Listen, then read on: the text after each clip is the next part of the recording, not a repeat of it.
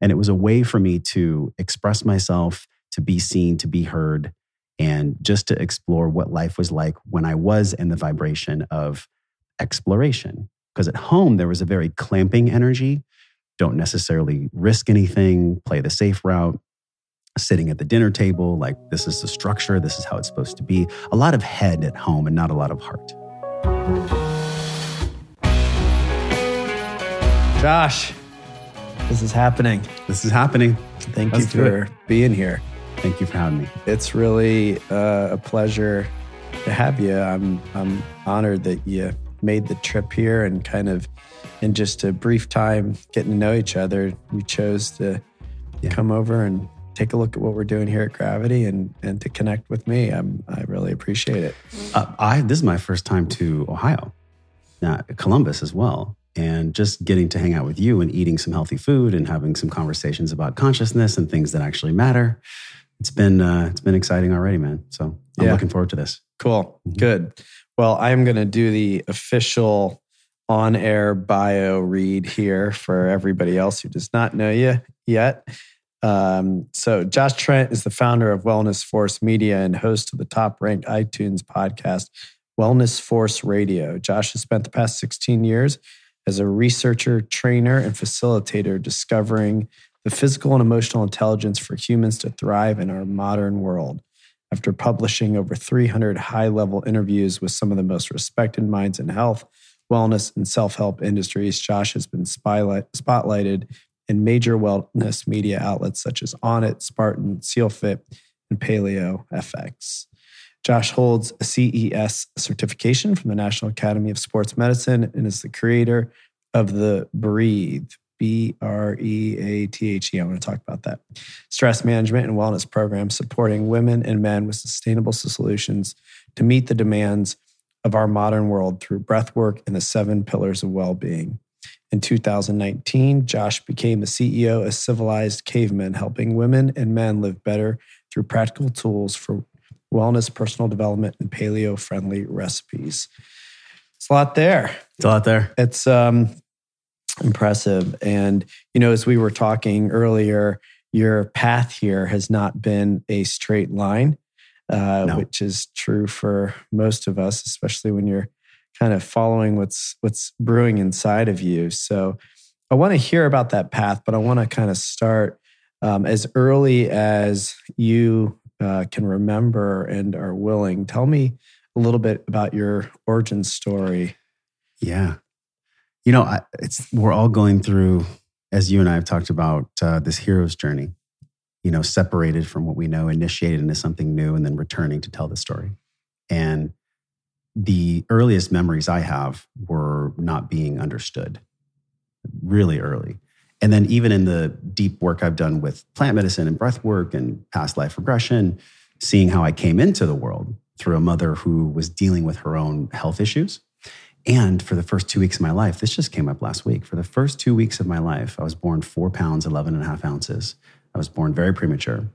And there's psychology around when people come into this world and they're premature that they have a different path than other people. So I was in an incubator for two weeks, mm. my first two weeks of life, incubator. Mm-hmm. And that set me up for a, a different lens of how I would actually live. And the way that I think it's transpired for me is there's been a path of me always wanting more and always being in the remembrance process that we can treat each other so much better and mm-hmm. we can mm-hmm. treat each other with so much more love.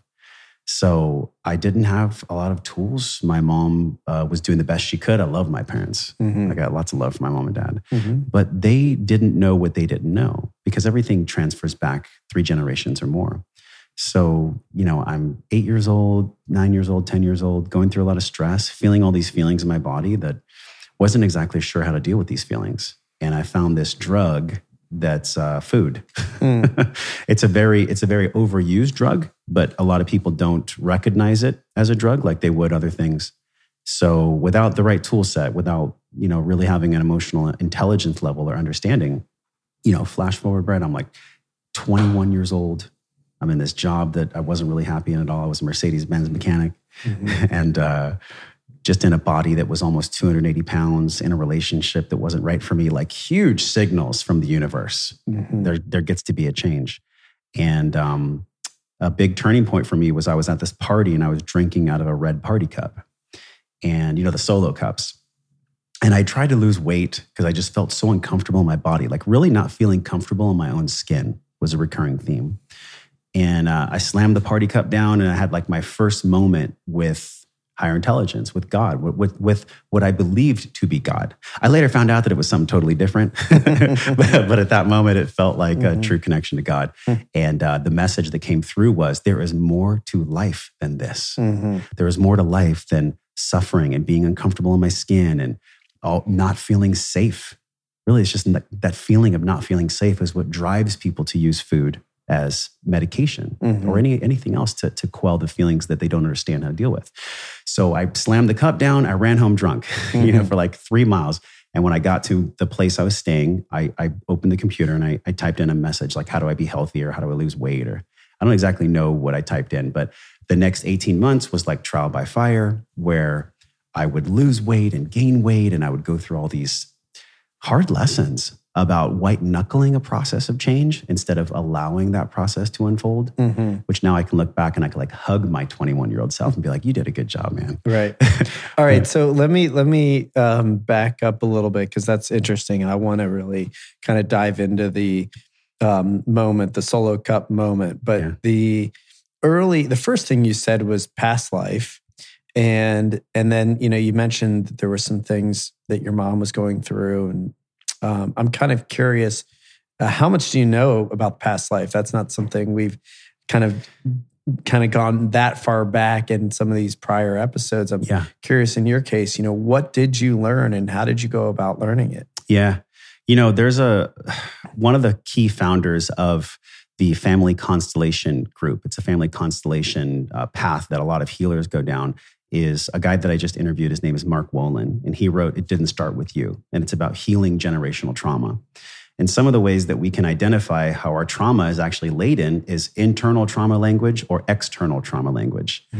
One of the key things for my internal trauma language that I identified was I'm not worthy. Mhm. I'm not enough. I'm not love. I'm too fat, whatever it is. Internal language. I am this. I am that. But the external language was really powerful. And the external language is what drove me to plant medicine and to breath work and to achieving just a better understanding of what the hell we're doing here. Mhm. And that external trauma language that now I can see was true for a lot of my life was the world isn't safe and people that make money are bad people. Mm. And the exact talk I gave at a mastermind three years ago was money causes pain, expect the worst to happen, and people can't be trusted. So Mhm. those were three hardcore ingrained, like almost like cattle branded Mhm. beliefs in my psyche that I've Say the three again. I want to make sure I got that. people can't be trusted. Yep. I mean, it gives me a chill just to say them right now because I'm, I'm looking back on those beliefs and I'm like, wow, Yeah. you've done a lot. Good job, man. You've done a lot of work. Right. Um, people can't be trusted. Money causes pain and expect the worst to happen. Yeah. So this was how long ago that you were giving this talk? This was three years ago. Yeah. And and you don't feel that way about those no, I don't. three No. things at all, right? no, Now- no. No, and it took me interesting. Yeah. it took me work to get to even Yeah. that understanding three years ago. Yeah. It was at a, my friend's mastermind, the Underground Wellness. He was a, a podcaster. He had a show that was wildly successful, and he invited me to speak there. And it was the first time I had ever spoken, and I Mhm. was so nervous because I was like, "Wow, I'm going to share these things that I've never shared publicly in a room, Mhm. and it's my first time I've ever spoke." Whew, I was nervous. There was Yeah. like a month leading up to that, where, but then you know what happened, Brett? Is afterwards. I felt so invigorated and so free because I just spoke it out into existence about Mhm. what was true and what was not true. Mhm. And that was like something clicked. Mhm. And my podcast went a totally different direction after that. We started to focus more on emotional intelligence and physical intelligence and the fitness technology conversation and the, and the diet and exercise conversation slowly atrophied. Mhm. And I found myself just in a new light, in a new, in a new understanding of, of why we're here. Yeah. Sometimes that's all it takes is just to like get it out. Just to Even if get it out. not like your truth. Yes. it's out there and you can you need you need it to be out there to see that okay so not enough um, is definitely a thing you know a lot of us have myself included and i think it's even more prevalent in people that are driven and successful Yeah. um, there's some layer of that that is underneath it all um, the safety uh, is is also, I think, a, a, a human fear for many people. So that was the kind of you know what, what you're saying is generational or yeah. past life that you're you're coming into this world with is is your understanding. Yeah, I think so. And, and to piggyback on your original question, you know, what, what did I do for the past life regression? Um, there was someone in Encinitas who's very skilled in taking people through past life. Mm, And he identified that in a past life, I had had a stomach injury and that I was in a war. mm, And so he said, This isn't yours, but this is yours to identify now and to work through. Just Mhm. like the old adage we've heard in personal development, you know, your trauma and the things that have happened for you, they're, they're not your fault, mhm, but they are your loving responsibility. mhm. And so working with Charles Richards, I just saw how, wow, if, if that's true, that explains why in my stomach I would always feel tension when I Mhm. was young. And it also explains through Mark Wolynn's work now, where when I understand that everything we have is three generations back, that makes even more sense as to my mom was manic bipolar, my grandfather was in World War II, my grandma was raised during the Great Depression. Everything around money was scarcity, pain, and fear. Mhm. So of course that got transferred into my nervous Right, system. right. And also the example of me growing up, being on welfare, food stamps. Um, father was gone. He would work 15 hours a day. There was never enough, never enough, never enough. Mhm.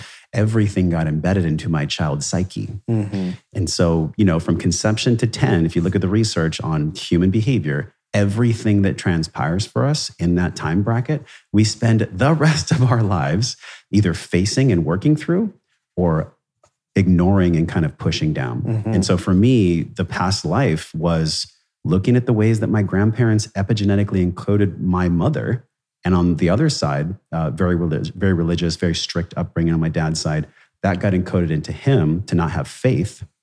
So from a very young age, I was told energetically through my parents and by their actions. And also on top of that, past life epigenetically from grandparents that money causes pain, people can't be trusted, expect the worst to happen. Mhm. and I extrapolated that at you know 34 35 years old to mean oh you mean that wasn't mine? That actually wasn't mine? Mhm. i was just carrying it for them? Because if you look at child psychology there are a lot of ways in which uh, men and women will mirror the aspects of their parents behavior as a way to connect as a way to love them so i can't make money because if i make money then that means that my connection with my mom and dad about making money won't exist anymore Mhm. I can't complain with them about making money. I can't uh, feel a connection of love with them if I don't share the same beliefs as them. And that was a big one. Mhm. That was a big one to understand and to work through. Yeah. So let's talk a little bit about your mom and dad, um, because I want to I want to connect kind of this waking up moment. But before I do that, tell me a little bit more. You, you mentioned some things that your mom was struggling with. Um, your parents. What was life like? You know, kind of early childhood. Tell me a little bit more about kind of you know how you had those early dots that you know eventually might connect. Yeah. The, I mean, don't get me wrong, too, because I can look back on childhood and there was a bunch of love. There was a lot of love for my mom. Mhm. And my dad loved the best way that he could. Sure. But what happens is that we have this negativity bias and the default mode network in the brain that's hardwired to the amygdala. This is what allows us to take an inventory of the things that are a threat to us way more. I think it's nine to one is the ratio I read, nine to one ratio of my default mode network scanning for threats. hmm So when I look back at my childhood, there was a lot of love, but also the threats were real. Yeah. And the threats that were real were I was extremely overweight as a child. Mhm. I didn't have the tools to stand up for myself or to understand what that even meant. Mhm. And so that's a target for the universe to give me contrast through bullying Mhm. and through being made fun of and Mhm. going through a lot of challenges. So I can remember Were your parents overweight? uh, slightly, Mhm. slightly, yeah. But Siblings? sibling, no. Mm-hmm. And then, you know, once I got to high school, that changed because I found athletics, I found football, and then that, that was like a catalyst for me in, in a really cool way. But when I when I go to early life, I can see, I can look back now with clarity and see, wow, a lot of the challenges that I went through, it gave me compassion for living in the now Mm-hmm. because I understand what it's like to not be able to speak your truth, Yeah. to, to not stand up for oneself, to have something that I really want to do, whether it's a passion or a dream, and not have the emotional intelligence or really just the courage, man, the Yeah. courage to take action. Yeah. So a lot of the things that I wanted to do would be like being in being in plays and, and acting and like Mhm. expressing and all these different uh, modes of being the most fully actualized and fully expressive human being. They, they weren't something that was championed and they weren't something that was uh, really uh, celebrated by my, specifically my father. Mm-hmm. And I can look back now and see, well, well, his father never did that for him. Mm. Because one of the biggest healing things that my father and I have had is, is after I came back from Rythmia in Costa Rica last year, I saw everything in the ceremony that had transpired for him. Mm. So it was almost like I saw his timeline of events. I saw a window into his life Interesting. and I was able to have compassion for him and, and, and see how, well, of course, he couldn't give me the support that I needed because he didn't get it from his father. Mhm. And we, we all know this on some level. Sure. But to embody that, Right. and for me to know on a heart level, Mm-hmm. that's way different. Sure. It's way different than just going, oh, yeah, he did the best he could. Yeah. Our parents do the best they can. No, you- it's it's a very different thing to actually really feel that and To feel that, and like you said, embody it. Yeah. Um, I think it's really the only way to actually move into that truly forgiving space, or at least it's maybe the most effective way.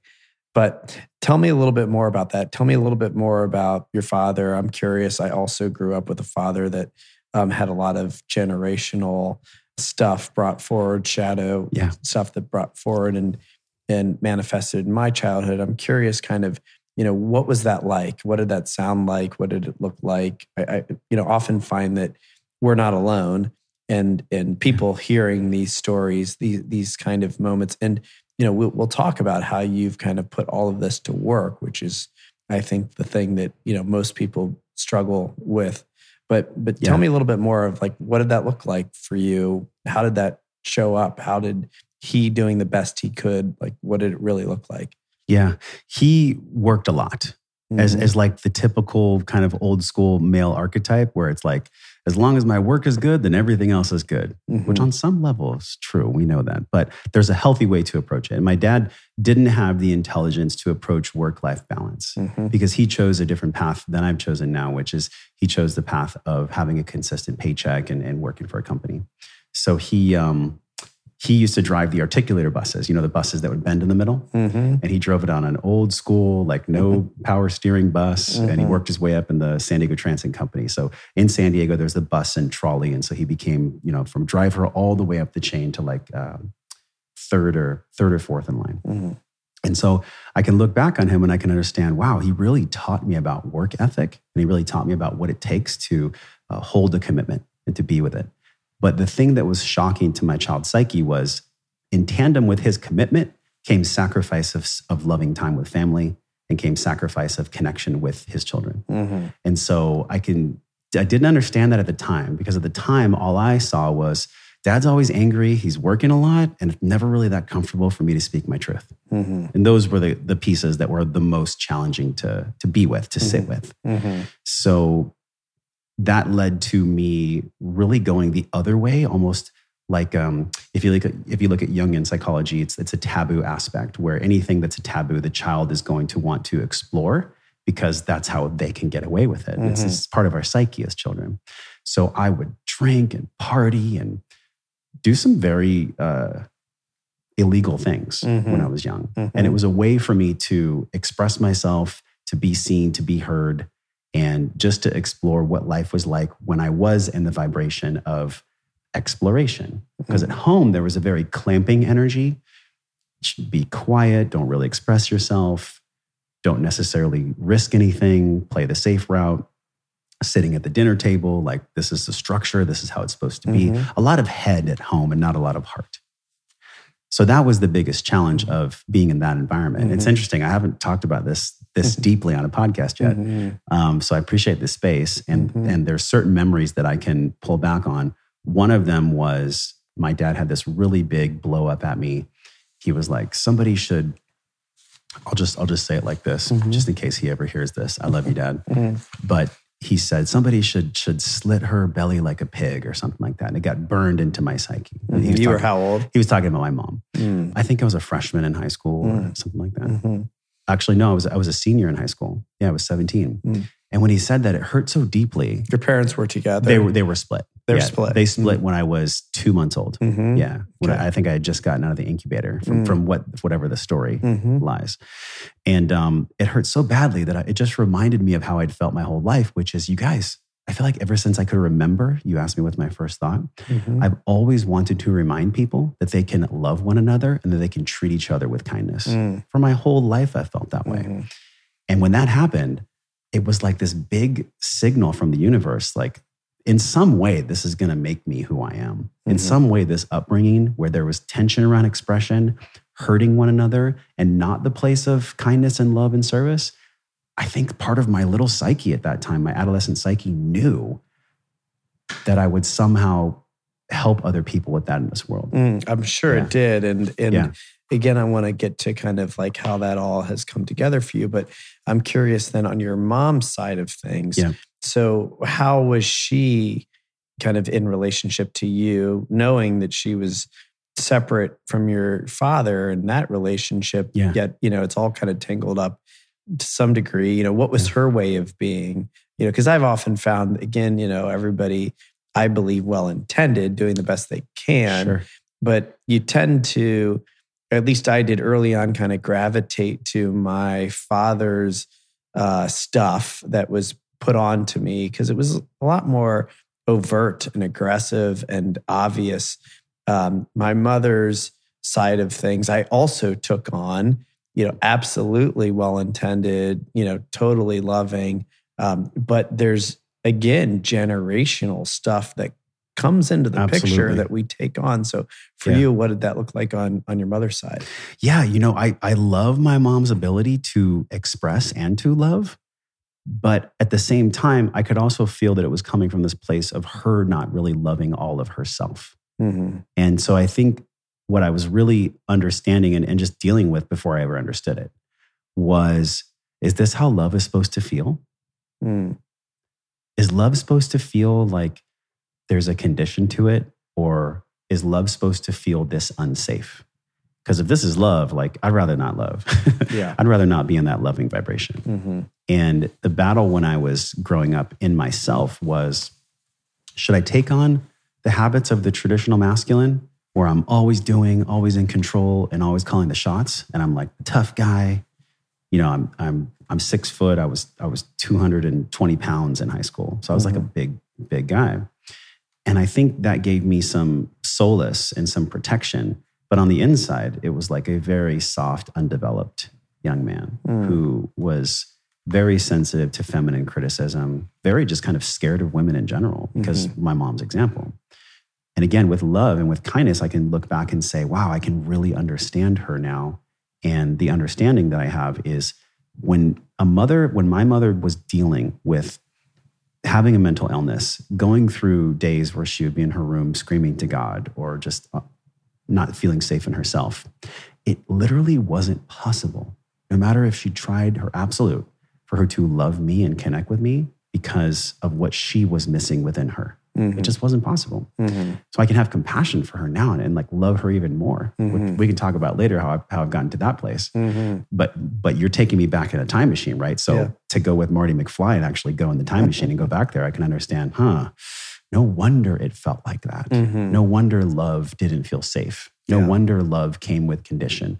No wonder there was a battle of me to go either heart or head at all times. Mhm. Because in some way, being in the heart meant, you know, having a hug from my mom or, you know, being in the backyard and having her singing or just all these cool memories. But then on the other side, it's like, well, I had my dad's example, which was you take care of your work, you take care of your money, and you make sure that your your business mind is is okay. But I didn't really want his life either. So I Mhm. didn't want either of their lives. Sure. I just wanted pieces of their lives. Yeah. Yeah. Which which makes sense. But in the not really understanding all of that at the time, I mean, maybe there's these little, you know, kind of seeds that are being planted. Yeah. But you're a kid. So you mentioned kind of some of the acting out, the partying, the, you know, whatever illegal activities. Um, is, is kind of tell me a little bit of like how all of that without having, you know, all the math summarized uh, started to manifest itself for Yeah. you as you're, you know, kind of getting in through high school and college and early in your life. So basically, what you're saying is, Josh, I need you to open up the closet and talk about what was in there. yeah. Well, I think it's really interesting because like what happens is this this is normal, sure. right? You you know, you, you can't do the math. so you act like you said you know you kind of you know find those like ways where you're safe to Yeah. right and yet there's a lot of shame around it i think for people uh, who haven't done the work you've done those kind of acting out can sometimes translate into an identity that runs their life or it can Yeah. be shame sometimes that you know as we know therapeutically can loop itself so i think it is helpful to kind of hear like the normalization of the acting out Yeah. so to speak Well, the acting out for me uh, started with pornography. Mhm. Yeah, pornography became this safe haven where there was food and there was porn. Mhm. And I think my story is is a huge mirror of a lot of men's stories in our country and, and I would say in the world yeah because pornography is safe sex, there's no intimacy, there's just relief, there's no real emotional vulnerability.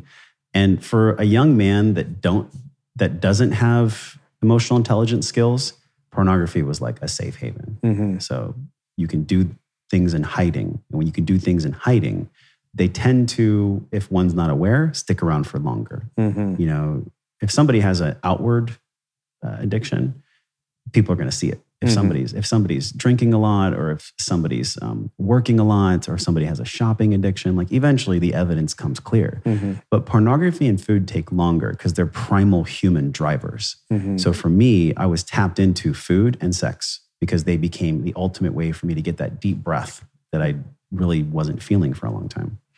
So the ways that I acted out was watching a bunch of porn, unconscious sex through my 20s, you know, multiple multiple partners and really just never having a, a pole position of being kind to myself or being kind to others. Mhm. And a lot of this came from me feeling rejected by the feminine when I was overweight. Mhm. So a lot of my anger and my unprocessed anger came through me having unconscious sex with a bunch of women in Pacific Beach when I was in my 20s. Mhm. And I've talked about this before because I think it is of service to people to hear this because the way that I operate now is I'm only intimate when I truly love someone, Mhm. when I really have love with someone, like my current partner. And the ways that I acted out, it was just, I mean, it even hurts my heart now just to think about what I caused to the women that I was with and the ways that I wielded sexuality as a way for me to unconsciously remove my pain. Mhm. Yeah. Yeah, and unconscious is really, I think, That's it. the most important word there. I mean, and it's all important not to take anything away from kind of the other people that were involved in that experience, you know, but, but, Yeah. you know, on some level, I'm going to make the assumption, at least for this conversation, that maybe most of the parties were all unconscious. Sure. right? Sure. And like your parents, you're doing the best you can now. Yeah. Yeah. And I think you're right. And I appreciate you sharing. It's very common. I think for men, uh, you know, kind of in our age group in particular, where pornography really started to emerge, Yeah. you know, as as a real option, um, you know, from an early age, uh, it became kind of the default method of soothing or you know kind of disconnecting or getting those you know kind of needs met that Yeah. that weren't being met Yeah, it's really common. I've done a show with with uh, Greg Woodhill. He deals specifically with pornography addiction. There's TEDx talks with millions of views around this, and it's because the reason why pornography is such a slippery slope for men is because it can always be done in hiding, Mhm. and no one can ever really tell unless there's an intimate relationship. The one thing that pornography does is it gets between the real intimacy that exists with a partner. Mhm. And that's the only time for most men that it'll be healed. I Mhm. mean, that's what it took for me. It took for me being in a real relationship for me to let go of it. Mhm. And letting go of it was actually my, my connection with God, my connection with spirit, and going through literally the darkest night of my soul that I could ever experience to find that I was the one that was holding on to it the whole time. Mhm. I, there's no one. There's no one forcing me to watch porn. There's no one forcing me to eat unhealthy foods. It's my choice the whole time. But the understanding of that, the awareness of that, only comes when I have faith. Right when I have the the real faith that this life isn't just about me and my feelings, and and all the things that are going on inside of me. It's me tapping into something far greater for me to let go of what I'm holding on to. hmm Interesting. Okay, Yeah. so I want to unpack some of that with you, but let's um, kind of keep following this thread. So, was it the solo cup moment, or kind of where along the way do you start to have the kind of you know ability to get out from this um, unconscious way of being and start to see maybe the threads of of your life that have been running the programming you know what yeah. is it that kind of starts to pull you into observer mode to start to, to notice what's been going on i'm 34 years old i left fitness after 10 years and I knew at the end of my fitness career that I just wasn't happy. I wanted to change. I didn't know what that change was. I was in this space between purposes, as David Deida talks about. I knew that my old purpose was dead, but I had no idea what my new purpose was. And so I was like, oh, I'll go the safe route. I'll go to corporate America and, you know, I'll, I'll still work in health and wellness and I'll help people. But every day when I would wake up, every day when I was in this cubicle for the Active Network, I would always feel the same feeling. And the feeling was, this is like spiritual suicide because money was great. I was making money, but I was spiritually decaying. And one day I walked into uh, the sales manager's office and he's like, Hey, um, we're going to let you go. And I was thinking, part of me was like, Oh, I, I, kind of knew it was coming and I was excited in a way because I didn't have the courage to pull my own trigger. Mm-hmm. And when they pulled the trigger for me, I drove home. I was a little, I was emotional, but I was also relieved because there was fear and then there was also opportunity.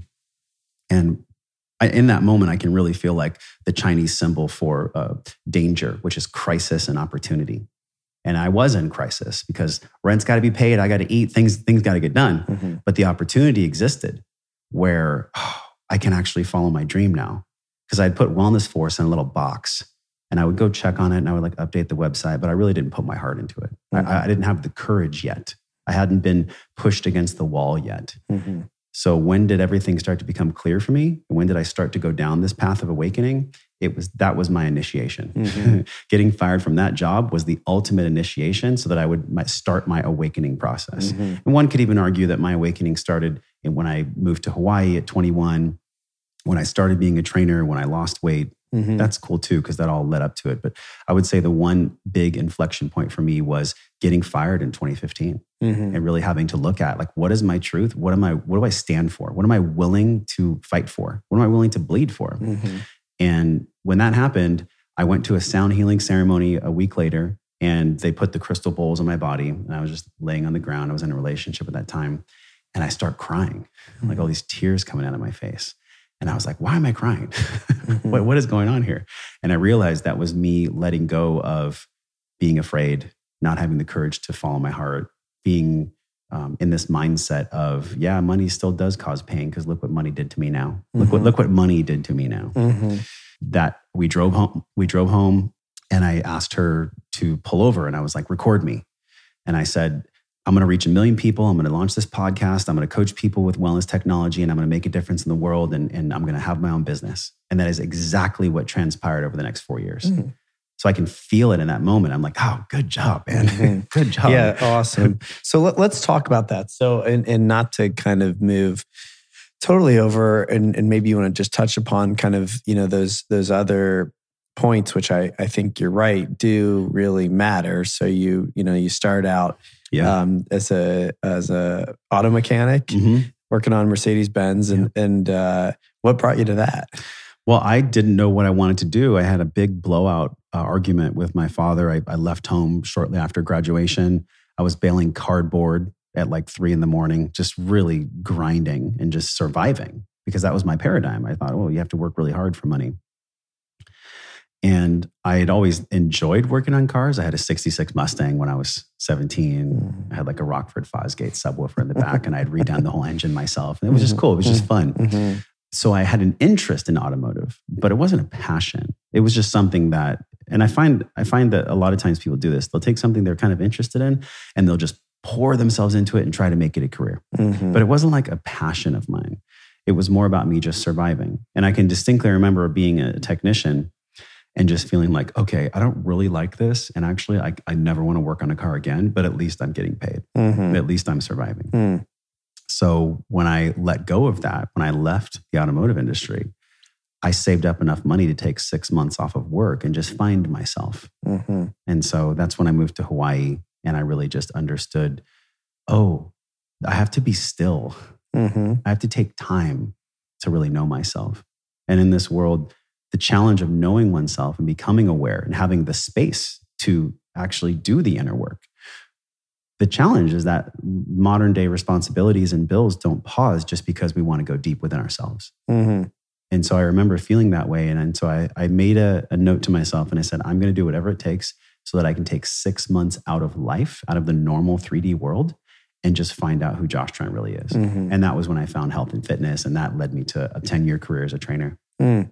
And so the health and fitness then comes and it becomes clear that this is a path that that you do want to make your work. Yeah, yeah. Yeah. because when my physical conduit is clean and when my body feels good, Mm-hmm. consciousness can come through. I didn't know that at that time. I just knew that I felt better Yeah. and I knew that my brain could operate better. But I can really see it for what it was now. At the Mhm. time, I thought, hmm, if I look good, women will like me. Mm-hmm. If I'm helping other people, then I'm worthy. mm-hmm. You know, and so training offers this beautiful window for, and a lot of people that are in fitness or yoga or anything, they they're coming to it because they're in a healing process within themselves. Yeah. You know, there's a fraction of health and wellness that they're just healthy and they just love it. And, Yeah. and those people are great. But I would say the far majority of, of most health, wellness, yoga, any kind of healing arts or any kind of healing practice or health practice where you're coaching other people is because we all teach the lessons to others that we're currently learning ourselves. Mm-hmm. And so that's what I was doing there. Yeah. Yeah. So so the the takeaways though, so you you you go through this journey and you end up, you know, deciding to move into corporate and and well, why don't you just you speak to why you you decide that, you know, after a decade of of doing this work, corporate is is calling you. Yeah, I wanted safety. Yeah. I wanted safety and security. So you're you're still now seeing kind of that generational Oh, societal now because it's not just a generational thing now now your your your shadow work that's coming forward generationally is now being validated by you know your childhood and your societal surroundings of course. Yeah, Yeah. because I I had the belief still when I was in corporate America that money causes pain, people can't be trusted and expect the worst to happen. So Mhm. I was vibrating that. Mhm. I was vibrating that in every situation. Mhm. okay so tell me uh, just to kind of get the the timeline you'd mentioned you had this dark night you, you have the kind of corporate suicide kind of feel right where Yeah. you're like i'm dying here right how how kind of does this all start to really move you into the work that you're doing now you you you get fired you have that moment Yeah. um, do you just start going to work on on that vision or kind of what else is transpiring that's really kind of starting to give you the confidence or the courage that you had lacked earlier to you know is it the past experiences or Yeah. you know tell me how that's coming to life It came to life because I had experienced so much contrast, so much of what I didn't want, Mhm. pain and suffering and Mm. just being in a place emotionally and physically where I never thought of suicide or I never I've never questioned not being here because I'm I've always been underlyingly grateful to be here. But there were times where I was like, "Can we cuss on your show?" Absolutely. I've I've had times in my life, and specifically um, when I was in corporate America, where I would think to myself, "Why the fuck are we here? Mhm. What are we even doing here? What what is this? Is this a game? Like, and if it is a game, like I don't want to play. Can I talk to the operator? Can I figure out who actually actually is controlling this thing and have a conversation with them? So so the dark night of the soul for me was when I did get fired. There was about two months where I flinched. I wanted to launch the podcast. I wanted to do the thing, but I was still holding on to what if it doesn't work out? Money causes pain, these old beliefs. And that dark night of the soul became this massive rift in my relationship with my partner at that time. Mm. And she did not necessarily have the tools to understand what it was to launch your own business and, and, and speak the truth and go out there and actually do it. And so, in the course of six months, man, I, we broke up. I launched the show. We had my mom had a, a medication issue. We had to put her in a mental institution, and this all happened in six months. Hmm. And and then I was launching the podcast. Mhm. So it was like I wanted to follow my heart and really have the courage to do what it what it was I, I believe I'm here to do. And then the universe tested me with like these Mhm. two major other thresholds. Mhm. And this is previously I had gotten fired. So it's like the timeline was fired, sound healing ceremony, breakthrough, recorded what I was going to do on the cell phone with her, then launched the podcast, broke up, then put my mom in a mental home. Mm. And it was all just like hmm all that happened at once. Mm. So it it allowed me to understand like how challenging things can be, but it never felt like I was a victim. I just assumed, wow, when we really want to follow our dreams, we're going to be tested. hmm You know, we're Yeah. going to be tested. And that you had enough conviction and belief in your dream that you were willing to get through those and able to get through those tests. Yeah, because I had already felt what life was like on the other side. Yeah. I already knew. I already knew what the other path.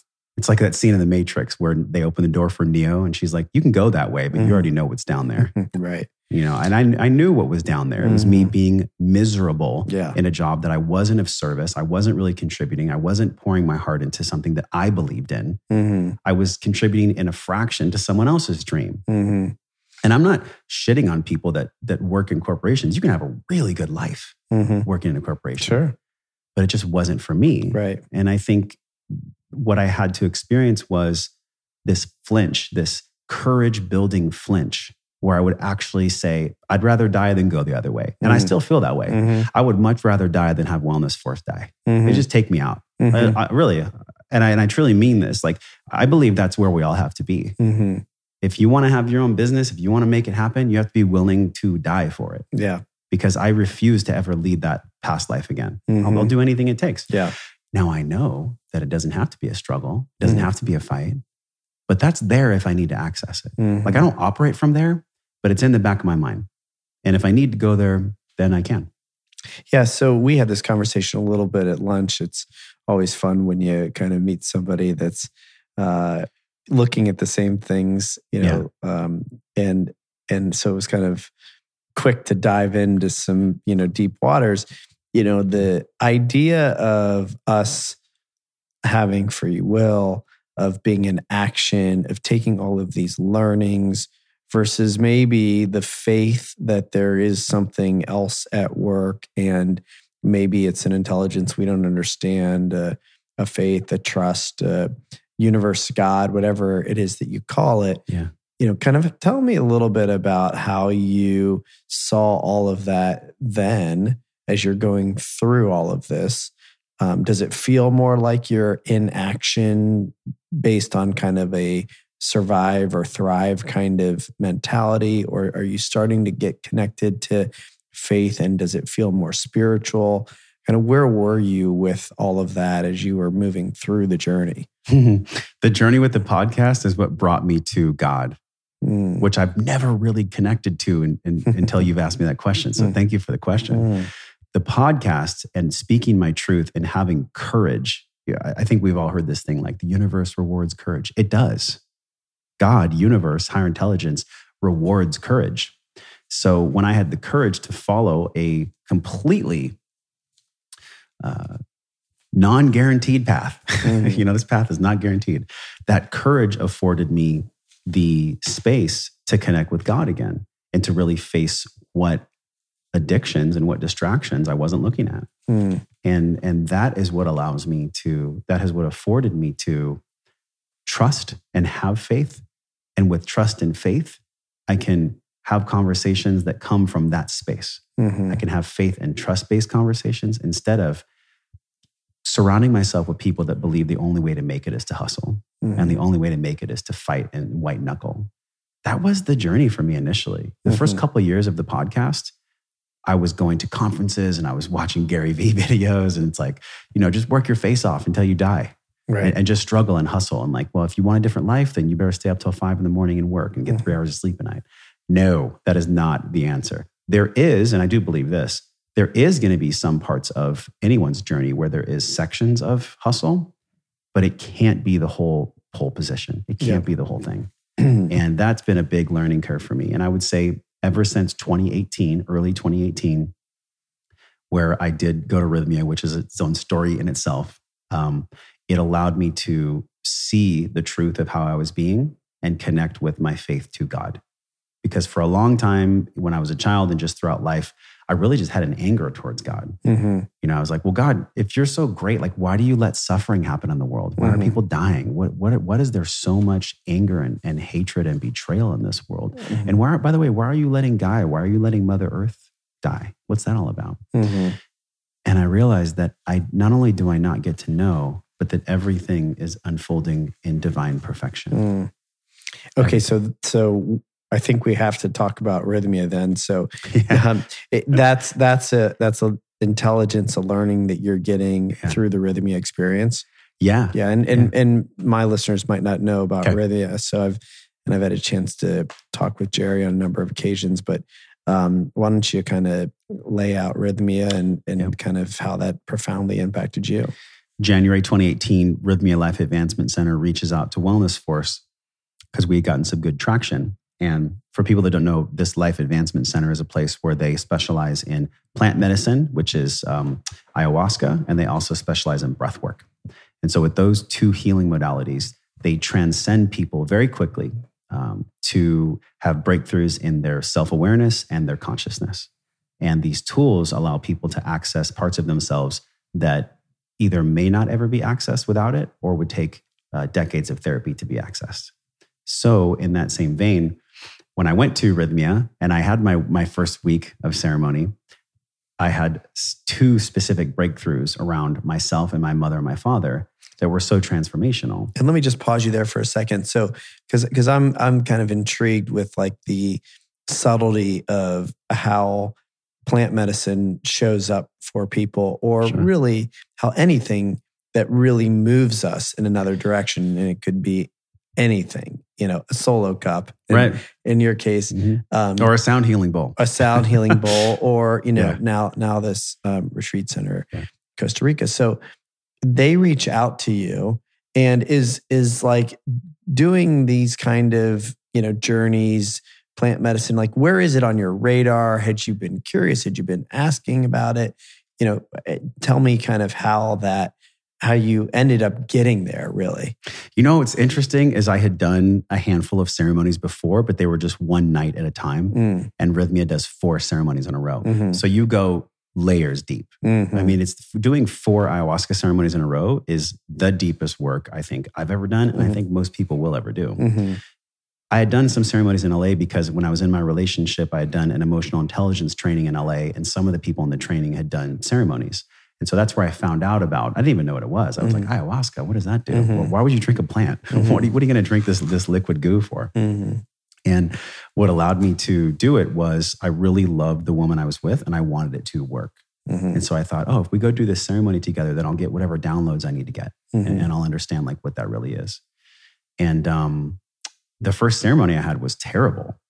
I was like, God, what is this? This is crazy. Mhm. Later, we found out that the shaman wasn't in a good energy, which is very important to choose the right energy with your shaman. But there was a moment where I was in the restroom and I was shitting, Mhm. which is what you do with these Mhm. plant medicines, or you you throw up or you shit, or, or both. And so I'm in the bathroom and these vines wrap around my legs. And I'm starting to think, okay, I'm just going to let go for a moment because there's nothing I can really do. And I felt, I felt this incredible love that I had never felt before. And it was like every single woman, grandmother, mother that I had ever even knew existed were hugging me at the same Mm. time. That's beautiful. And I could even feel it right now, you know, just, Mhm. and I, and I only, I only got it for maybe a minute or so. And it was so profound and it was so loving and so relieving to all the stories and beliefs that I had stacked up Mhm, that I thought, okay, maybe I'll come back to you at some time. mhm, It took me a year. Mhm. it took me a whole year to come back. mhm, And when I came back, there was like this love, but then there was also this firm hand of truth mhm, that that met me. So I was I was held and I was slapped with the truth. mhm, And the truth was that um, I had become this petulant child that was still angry at his mother and father, that really was holding on to a lot of things that didn't serve the man. And the child just wanted to be seen and heard, which is a paradigm for all of us. And how were you with the slap of the truth? I mean, it's it's easy to be loved, um, Right. You know, especially if you're longing it. Um, how did that slap of the truth show up for you in journey? Was it was it in ceremony? Was it um, harsh? Were you resistant? Did it just kind of take you over? Um, do you remember? Yeah, the I think it was probably the third uh, the third journey that I had where I really started to understand um, how how angry that I still was, Mhm. like how much anger was still in there, Mhm. and I didn't know. Mhm. I didn't know that it was actually in there. So Mhm. that was so when when I was purging, I was I was purging into a bucket, and I could see the anger in the bucket. I could actually feel what that anger was all about, and it was because I'd never wanted to explore it Mhm. because a expressing anger takes courage and b i had been pouring all my courage into driving my business forward Mhm. so there's only so much courage we can manifest and we can pull through us at one time Mhm. and the, the medicine stops working when uh, it's time for it to stop working and by the medicine i don't mean the ayahuasca Mhm. i mean whatever we're doing to quell within ourselves Mhm. so the medicine of pornography stopped working the medicine of me being angry and not dealing with it stopped working and the way that i was disassociating from what was really going on with me stopped working Mhm. so that's when my soul or higher intelligence one of the two or both called the medicine into me so that i could start throwing up this anger Mhm. so that i could start letting go of this anger Mhm.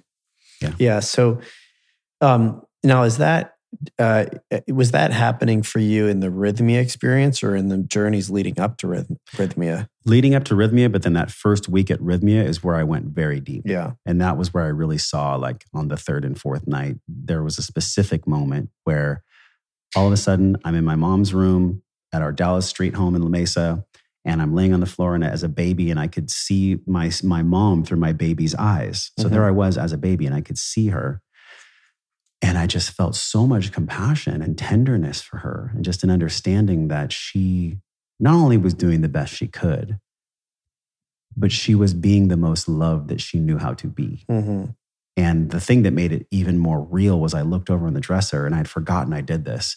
In the dresser, I had carved love one another when Hmm. I was really young. And that was when it became super real. When I was like, "Am I actually? Am I actually in my baby's body being held by my mom? yes, I am."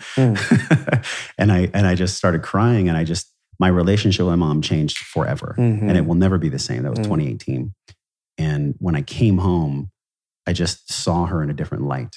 You know, and I saw her in this light of being such an incredible woman to go through what she went through and also just to love her in the best way that I can and just Mhm. meet her where she is. Mhm. And that's it. Yeah. Because this is all we get. Yeah. And ayahuasca showed me like not only is this is not only is this all you get, but your work is to be grateful for what you have. Mm. Be Yeah. grateful for what you have. It doesn't mean that I can't strive for a deeper connection or that I can't want more or, or work towards a, a better connection or more love. But meeting her where she really is became the ultimate solace, you know, the Mhm. ultimate relief Mhm. of like, oh, you've been trying to change your mom for decades. when you just love her and accept her for Yeah. who she is. And then maybe the change will come. And that was it. Yeah. And- It- yeah. So, so that's beautiful. I really appreciate you sharing that. And I can relate. And it does sometimes just really take kind of, I think, experiences that can really get you back in it or close enough to it or to see it in a way that that really shifts your way of being and your your way you frame things. Yeah. And so with all of that comes wellness force. And and you know, it's a force. You've got a Mhm. lot going on and it's all really pretty phenomenal.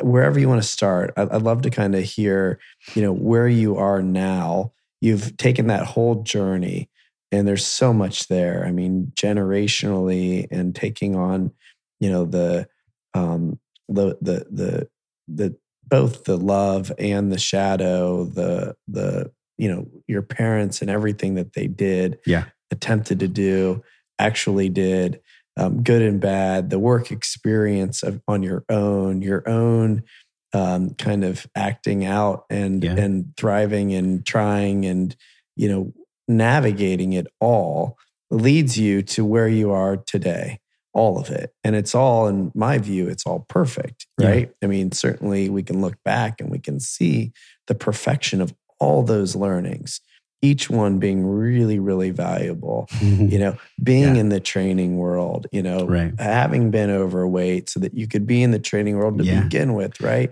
Yeah. to then learn how to communicate with you mentioned earlier like how You know, you learned really communicating with others through training. It's all so perfect right now and, and seeing it that way. So, how are you using all of that? Yeah. The greatest way that trainers or just health practitioners in general can be of service is just to be able to understand how to hold space, how to hold space and how to have a great conversation. Like that's the biggest elements of training. And so I can look back on personal training and be like, oh, that's why I did it for 10 years. So I would know how to connect with people on a podcast. So I would understand what really matters and how to get down to the truth quickly. So that that's a big one that I take away Mhm. from training. Mhm. Um, the the other piece that I got was that it does take this balance of mind and body. You know, half beast, half spirit. There's a part of me that is very heady still. Mhm. I like science. I like concepts. I like I like learning. I want to know. I want to know the nuts and bolts of things. But Mhm. I don't let that lead twenty four seven. You know what leads is this space between the head and the heart. Like that's my work right now, and that's what I share on the podcast. Mhm. The podcast is a culmination of my entire life of either resisting or allowing and understanding what real intelligence actually is. Real Mhm. intelligence is not my ability to gather a bunch of information and even have like multiple degrees or books or real intelligence isn't the fact that I've done 400 interviews. Like that's Mhm. that's not intelligence. My intelligence is how do I gather? How do I apply? How do I try the stuff on? Mhm. how do I wear it? You know, if, am I wearing something that I can wear and I can learn from? Am I practicing with my partner different uh, exercises and lessons? Because if I am good, and if it works, then I'll keep it, and if it doesn't work, then I'll let it go, and I'll keep I'll keep learning. But really, what I'm working on, and what all of us are working on, and what you are working on, and what we're all doing is we're in the process of embodying all the things that we're gathering and applying Mhm. because embodiment can't be faked. You know, when I'm around somebody and they embody a certain quality that I'm working on, I'm like, yeah, Mhm. they got what I want. you know, they, they got what I want. And people can feel it from me too. Mhm. You know, I'm embodying certain qualities that that people are working on themselves. And we're all learning from one another. You know, certain people might embody a uh, physical health that we're all working on. Certain people might embody like a financial health that we're all working on. Certain people might embody a peace within themselves that we're all working on to embody. And so we're all learning from each other. And the podcast is just an open sharing of this learning, Mhm. you know, without me having it completely mastered. You know, I'm further along than some people. And so I feel confident to, to guide them in certain ways. But in, in no way do I have everything figured out Mhm. or everything mastered. And that's actually part of the fun Yeah. is like just admitting that and just Sure. going to the places that you and I have gone on this podcast, knowing that it's all working out for us. Yeah. Yeah. So I, I think that's really important, critical. Yet, you know, you've got businesses that are in a life experience that have incorporated a lot of tools, Yeah. a lot of hacks. You know, we were talking about supplements and CBD and, you know, yoga, breath work. Yeah. There's, you know, nutrition. Un, a, a, there seems to be an overwhelming amount of hacks, so to speak, out there now. Tell me about kind of what's working for you. What are you offering to other people? Yeah. What's working for me is my continued commitment to having faith. Mhm, That's the number one. mhm, And then from there, my commitment to my own mental health. mhm. Because if I'm if I'm constantly growing those two things, everything stems from there. And with the faith piece, there's there's only one way to get there, and that is just to surrender to what is. And to, for people watching or listening, that might seem like a little bit of a foreign concept, or maybe with your audience, probably not. Maybe they've already explored this. Mhm. But we all know the most important time to surrender is when we least feel like doing it. Mhm. That is the most important time to surrender. So the universe will continue to put situations in my favor where it's giving me the space to decide, to decide if I'm going to white knuckle and strain or, or stress, or I'm just going to let go and just and just surrender. So that's the number one. And then number two is mental health, seeing what happens with my mom and also just seeing the world we live in too. Mhm. You know, the world we live in is not conducive to mental health. Krishnamurti put a quote out there a, a while ago. I think it was 20 years ago or 30 years ago. It's it's no measure of health to be well adjusted to a profoundly sick society. Mhm. Yeah. Just because we're healthy, because you you might look good, I might look good, we might feel okay, and but what about the people around us? Mhm. You know that that that's another piece that I lean into on a continuous basis. Is yeah, I, I might be healthy within myself and I, I might be doing my own work on physical and emotional intelligence. But how is that actually, in a way, just a little chip or a little blip of helping our people that we live with? Mhm. And that is our brothers and sisters in the world. And, and That's how, big. How how do you work on the mental health piece of it? Are you in therapy? What are your kind of methods of working on your own mental health? Yeah. The the big one is being still enough to listen to what is really going on in my mind. Is that a meditative It's, practice? it's meditative. Um, I have a from all these interviews that we've done. I have a guide that I've put together, and I follow the guide. I Mhm, mean, the guide is six practices from 300 people, mhm. and I just I just found what are the threads that connect all of these world class leaders. What are they actually doing when they wake up? Mhm.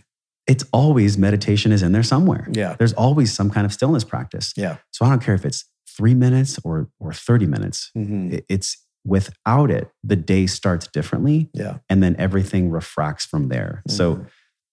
that's a big one. And I notice it too. You know, if I do miss a day where I don't meditate, last night I got in on a plane here to Ohio and I just got in and I just sat for 20 minutes Mhm. in the hotel room and I Mhm. just sat in stillness and Yeah. it reset me. It allowed me to like, okay, now I'm going to go do some lunges in the gym. Mhm. Okay, now I'm going to go get a healthy meal at the bar. But if I didn't do that and I was a, a victim to my environment, I might have gone to the bar right away, skipped the gym, skipped the meditation, and not not gotten some healthy food. Mhm. Yeah. But it came from me cycling down my nervous system. The number one thing we can do for mental health is just to learn how to be with what is. Mhm. And we can't, you know, you can you can go to Byron Katie workshops and you can download all kinds of guides and stuff. But unless you're actually doing it, unless Yeah. you're eating your own dog food and sitting in stillness at some point during the morning, it's going to be really challenging to have mental health because we're a product of that default mode network where the brain is constantly scanning for threats. Mm. And I can choose to not fall into that default mode network because I'm still enough to hear the truth. And sometimes when I sit in meditation, there might be some sadness that comes up. Mhm. You know, like this morning, there was a little piece of sadness that came up and I just sat with it. Mhm. And I was like, okay, come on in. Mhm. come on in here. Let's spend some time together. What are you here to teach me? Mhm. What are you what are you trying to show me instead of me trying to resist you? Mm. And and that's been um, man, you know, doing this podcast, I haven't gone this deep on a show in a while. So so thank you. Mhm. But uh, out of everything we've talked about, you know, when when the topic of mental health comes up, Mhm. the only way that I can be mentally healthy is if I'm being honest with myself and if I'm if I'm working on me being at peace with what is. Mhm. I don't know if it's always possible for us to be 100% at peace with what is. Yeah. I don't know if that's a real concept. But the con- the constant learning of me being at peace with what is is such a more freeing path Mhm. than me trying to resist what is or fight what is or try to get a thought out of my head. Most most mental health disorders it's because someone is having a thought that's either not theirs or it's generational or it's chemical or whatever it is and it's their resistance to the thought. Mhm. It's like I got to get this thought out of my head. Why is that there? Oh my god, instead of just Yeah. breathing and pulling it back in which Yeah. So is that where the belief systems, the BTFA system come in? Is that part Yeah. Of, yeah. Talk Yeah, a little so- bit about that. I heard you Okay, mention cool. it and was yeah intrigued. thanks for asking this because I, from everything that I've learned and just, you know, Charles Duhigg and Nir Ayal and Gretchen Rubin and just understanding how all of these men and women have helped other people change their thinking, not resist their thinking. Notice I didn't say they're resisting their Mhm. thinking. They're just being aware of their thinking. The, the number one piece is, can I choose something different? Because if I can choose something different, that's when I'm not resisting the thoughts. So Mhm. if I can just bring those thoughts in, belief, belief, if I have a belief, then it's going to create a thought. So if I'm having a thought like I'm not good enough, what belief is that tied to?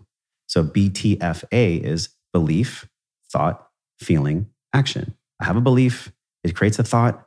I feel a certain way. And to either deal with that feeling or not deal with that feeling, I'm going to take an action. Mhm. So our actions are a product of that BTFA loop. Yeah, it's a great. I was really, I, I, I felt like just kind of systematically breaking that process down was really brilliant. I've heard other people do it in different ways, but there's something about the way that you were describing it, as I was listening to a previous podcast of yours, um, that simplifies it in a way that I think is actionable. Yeah. Uh, because we're a product of, of our beliefs and thoughts and and if we're not careful our feelings lead us to actions that are either aligned with our heart or not Yeah. but then the real exploration which my my second piece i was going to tell you is about breath work we can talk about is if I'm if I'm feeling a certain way, can I take a big breath and actually know that that feeling is true? It's like, is that feeling true? Yes or no? Okay, no, Mhm. it's not. Okay, well, what thought created that feeling? Is that thought really true or not? Yes or no? No. Okay, well, what belief? If that thought's not true, what belief is that thought tied to? Is that belief actually true? Yes or no? Okay. Mhm. Well, now that I know that the belief, the thought, and the feeling aren't true, I'm going to take an action that's opposite of what they're trying to tell me to do. I'm Mhm. going to do what I want to do. I'm going to do what my, my heart, my soul is telling me to do Mm. instead of being a slave to this loop. And it's just such a, it's such a unforgiving loop Mhm. for so many people. It's so unforgiving and, and unconscious, probably. and unconscious Yeah. and unkind. It represents the darkest shadow that Yeah. we're dancing with here. Yeah, th- this feels like a very conscious way to be tackling what's going on. Yeah. You know, rather than um, letting it sweep you, you are stepping out of it and saying, okay, what's happening here and what do I want to do about it? Yeah, and Yeah. and that's if we're still enough, that's what comes through. I don't care if you're analytical or if you're Mm. spiritual. Mhm. Being in the stillness and just asking questions Yeah.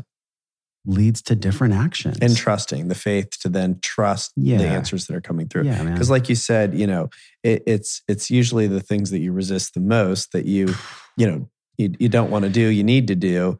So there's the trust and the faith that really has to be allowed for the surrender to knowing that that's there for you and for your benefit. Yeah. So the breath work can actually take people to a meditative place.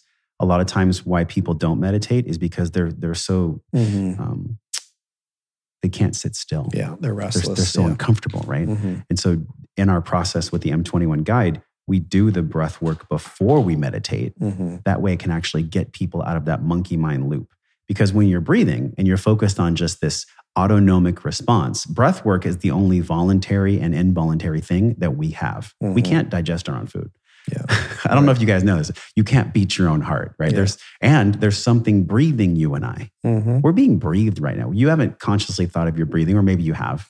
I've I've thought of it a few times during this podcast. But right now we can all choose to. We just did that, Mhm. but it's in concert with intelligence that breathes us without us breathing ourselves. Mm. So if we can use that autonomic lever and pull it and actually get to a place where we're doing a specific breathing protocol that gets us out of our mind so that we can tap into what our body is holding on to. Most, most emotional things are held in the body, Mhm. you know, sacral chakra, solar plexus, neck. That's, Mhm. where, that's where everything's held as far as anger and sadness and grief. So doing breath work before someone meditates in this mental health continuum is massive. And I think that's why we're seeing a resurgence in breath work is because not everybody can go into a plant medicine ceremony right off the bat. It takes preparation to get there. Mhm. Um, it took me meditating, float tanks, vipassana, some small psilocybin therapies, and then going to ayahuasca. Mhm. But I wonder, like, I was perfectly guided, of course. If people were to ignore guidance and just go right to ceremony, I don't think that would be the most healthy thing for a lot of people. Yeah, it's it's a it's a great question, and we could talk about that. Exactly. The medicine could be a whole show by itself. I. I have also wondered about that because I believe that there potentially is a path that is maybe similar to what you described for yourself that allows people to ease into and prepare Yeah. for kind of the the the real teachings. On the other hand, you know, that was not my experience. And, you know, sometimes the rip the band-aid, you know, might be the most effective way to really get True. opened. True. Um, you know, because the slower path is assuming that somebody's going to see it all the way through. yeah. Uh, so I, I actually don't know how I feel about that. I, I tend to think that like there's a way to move people through it that's you know kind of um, being intentional and holding them in a very safe and warm space Yeah. uh, through the healing um, is is probably where I shake out on it. But I'm not convinced sometimes that you know kind of the the push isn't isn't necessary. Yeah, I think that's true. And if someone's really called, they're called. Yeah. Right. and then there's that like you know at the end of the day like so we're thinking i'm thinking this through at least you know what's best what's the best Right. way to do this and, and in reality you know that's making this massive assumption that I actually have any say in it. You know, that that you know, uh, it, it's not just happening. We talked about meditation and being still. There's lots of practices for that. We talked about breath work, and then also in concert with that, I think for mental health to really be able to be a continuum for people where we're constantly in health practice of our mental health is having some kind of trauma release process. Mm-hmm. And I don't care if it's uh, it could be some kind of massage therapy. It could mm-hmm. be bioenergetics. It could be ecstatic dance. Just something where there is catharsis, where there's actually an emotional release. Mm-hmm. And um, there's so many different therapies for this, right? Mm-hmm. Um, but that's a big one because if we're still enough to hear the truth and we're doing our work to be at peace with the truth on a continuous basis, and we're doing our breath work to tune into what's really going on with our bodies, and we're doing catharsis work where you know, whether it's with a skilled practitioner or maybe it's a catharsis breathing journey. You know, I've had many breathing journeys where I've cried and I've processed just like in an ayahuasca ceremony. Mm-hmm. So I think those three need to be together mm-hmm. in order for this continuum to, to happen. And let's face it, look, for some of us, uh, medical intervention is necessary. Yeah. You know, whether there's been a TBI or there's been some kind of deep trauma that's altered the dopamine and the serotonin pathways sometimes medication is necessary. Yeah, and you sometimes know? you just don't know until you get in there. Sometimes you don't know. Yeah, it was once described to me as, you know, medicine being that kind of like push on a skateboard and then all the pedaling that, you know, needed to happen in between was really where, you know, the combination of that kind of integrated journey really happens. And yeah. so I'm glad to hear you speak to kind of the breath work and that continuum of support and the many ways that you could do that because I think it really all is necessary that there is no one quick as much as you know 4 yeah. days at Rythmia might be uh, profound if you don't come home and integrate and have the tools to do that you might lose a lot of that learning and we've all seen people that you know sure. have done that yeah. Well, there's this is why the the last piece is so important is if we're not integrating lessons and we don't have community, yeah. you know, like right now we're in commune, we're we're in soul commune, yeah. we're communicating in community. Community is yeah. more than just you. It could be two people as a community. So with with a community that allows us to integrate, reflect, journal, um, even sometimes just to explore and just to speak out concepts is so healthy and so refreshing. Mm-hmm. You know, when people talk about their problems, it releases it out of their body. Yeah. Know, we're mostly water. Yeah. People forget this, man. We're, we're, we're pretty much water mm-hmm. and then we're some muscle tissue and proteins. Mm-hmm. And water holds charge. Mm-hmm. So when we speak, you and I are speaking through our voice boxes we're speaking out the truth. Mm. When I was talking about my past and all the things that happened for me, I was speaking that out, and there's still a residue clean out with some of those things, just mm-hmm. like there is with all of us. All yeah. of all of us carry sure. little bits of residue. So, in a way, this conversation has been uh, cathartic for me mm. in fragments because it allows me to speak about my truth, yeah. and it allows me to continually fortify those subconscious files that happen for me, mm. so that I can approach them with love. Mm. Because unless we're doing continual washing, then sometimes we get clouded, man. Yeah. Our, our, thinking, our mental health can become cloudy if we're not doing the conscious, loving work to clean our windows. Yeah. And I think of ayahuasca as a pressure washer, right? Yeah. So once a year, you know, doing a big pressure wash on the window, yeah. we start to see things more clearly. Yeah. But meditation and breath work and even float tanks and all these alternative therapies, mm. they can get people to do more of a milder cleaning. Yeah. And so we all have to clean. There's no way around it. And actually, I want to remove the word have to. Mm-hmm. Part of being a human is that we clean ourselves. Yeah. yeah. There's no yeah. have to. It's great. I mean, I, I appreciate you uh, kind of rounding it out with that and also, you know, kind of sharing everything that you've shared here today, because I believe that part of the cleaning process is really initiated by people seeing themselves in people like you. So you sharing that story is is cleansing, you know, on a lot of levels and hopefully to the many people that have a chance to hear it and see that reflection of their own lives and your leadership and how you've used your life for your benefit, for your family's benefit and for your community. So thank you. Uh, anything else that you want to make sure we um, get out there, where to find you, or any other kind of final thoughts? Yeah, I mean, you, first of all, thank you for such great questions. So, the way that you were able to navigate the story and give me the space to express that. It's a skill. Mm. And it's a skill that I think comes from someone's heart and someone's head, Mm. their ability to merge the two. So thank you for that. My pleasure. If people have heard concepts that I've talked about that they're more curious on, go to Wellness Force. We have 300 shows. I mean, there's so much information out there, but I handpick these people like Brett so that we can actually trust what it is they're saying. And you can trust me when I explore this physical and emotional intelligence. Because as I talked about, it's not about just how much you read or how many Yeah. podcasts you listen to. There's there's this three step phase to intelligence. And so, if you're curious about the breath work, we have this breathe program that's going to be launching. And breathe is about the BTFA loop, but it's also about eating, moving, sleeping. Mm. So, it's seven letters long. Each one of them is actually one of the wellness practices. And you can get a free guide that's a great intro. It's my gift to your audience. It's wellnessforce.com forward slash M21 Mhm. and it's those six practices. It'll start people out. It's free. And there's really the best things in there that you can do. And I promise you, if you do these six things every day for 21 days or 30 days, you can change your life. You really can if you decide. You Yeah. know, and if you have the community to fortify it. Yeah. If you want it. If you want it. Yeah. Yeah. That's awesome. Thank you. You want it. You know you do. You, you, we all want it. You we want all this. want it, and it is worth it. And Yeah. they're amazing tools. And thank you for sharing them with the audience and the world. And uh, thank you for being here. It's been fun. Thank you, man. Appreciate it.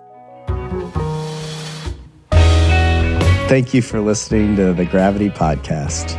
Please subscribe to the show at Apple Podcasts, Spotify, or wherever you listen to podcasts. To learn more about the entire Gravity Project, please go to gravityproject.com. Please check out the podcast on Instagram at the Gravity Podcast. Music heard of the show is provided courtesy of Kyle Lamoro and Oliver Oak.